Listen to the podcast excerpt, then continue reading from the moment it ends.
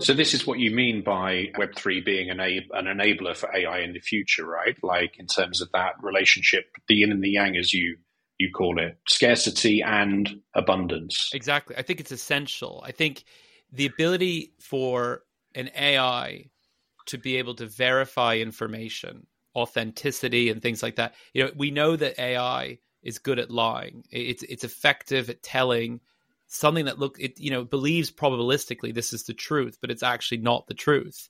And so if the AI was calling on something was cryptographically proven to be correct, did with actual digital scarcity baked into that, that this is the truth. And the AI goes, Well, I can't lie because I know the blockchain truth is is signed.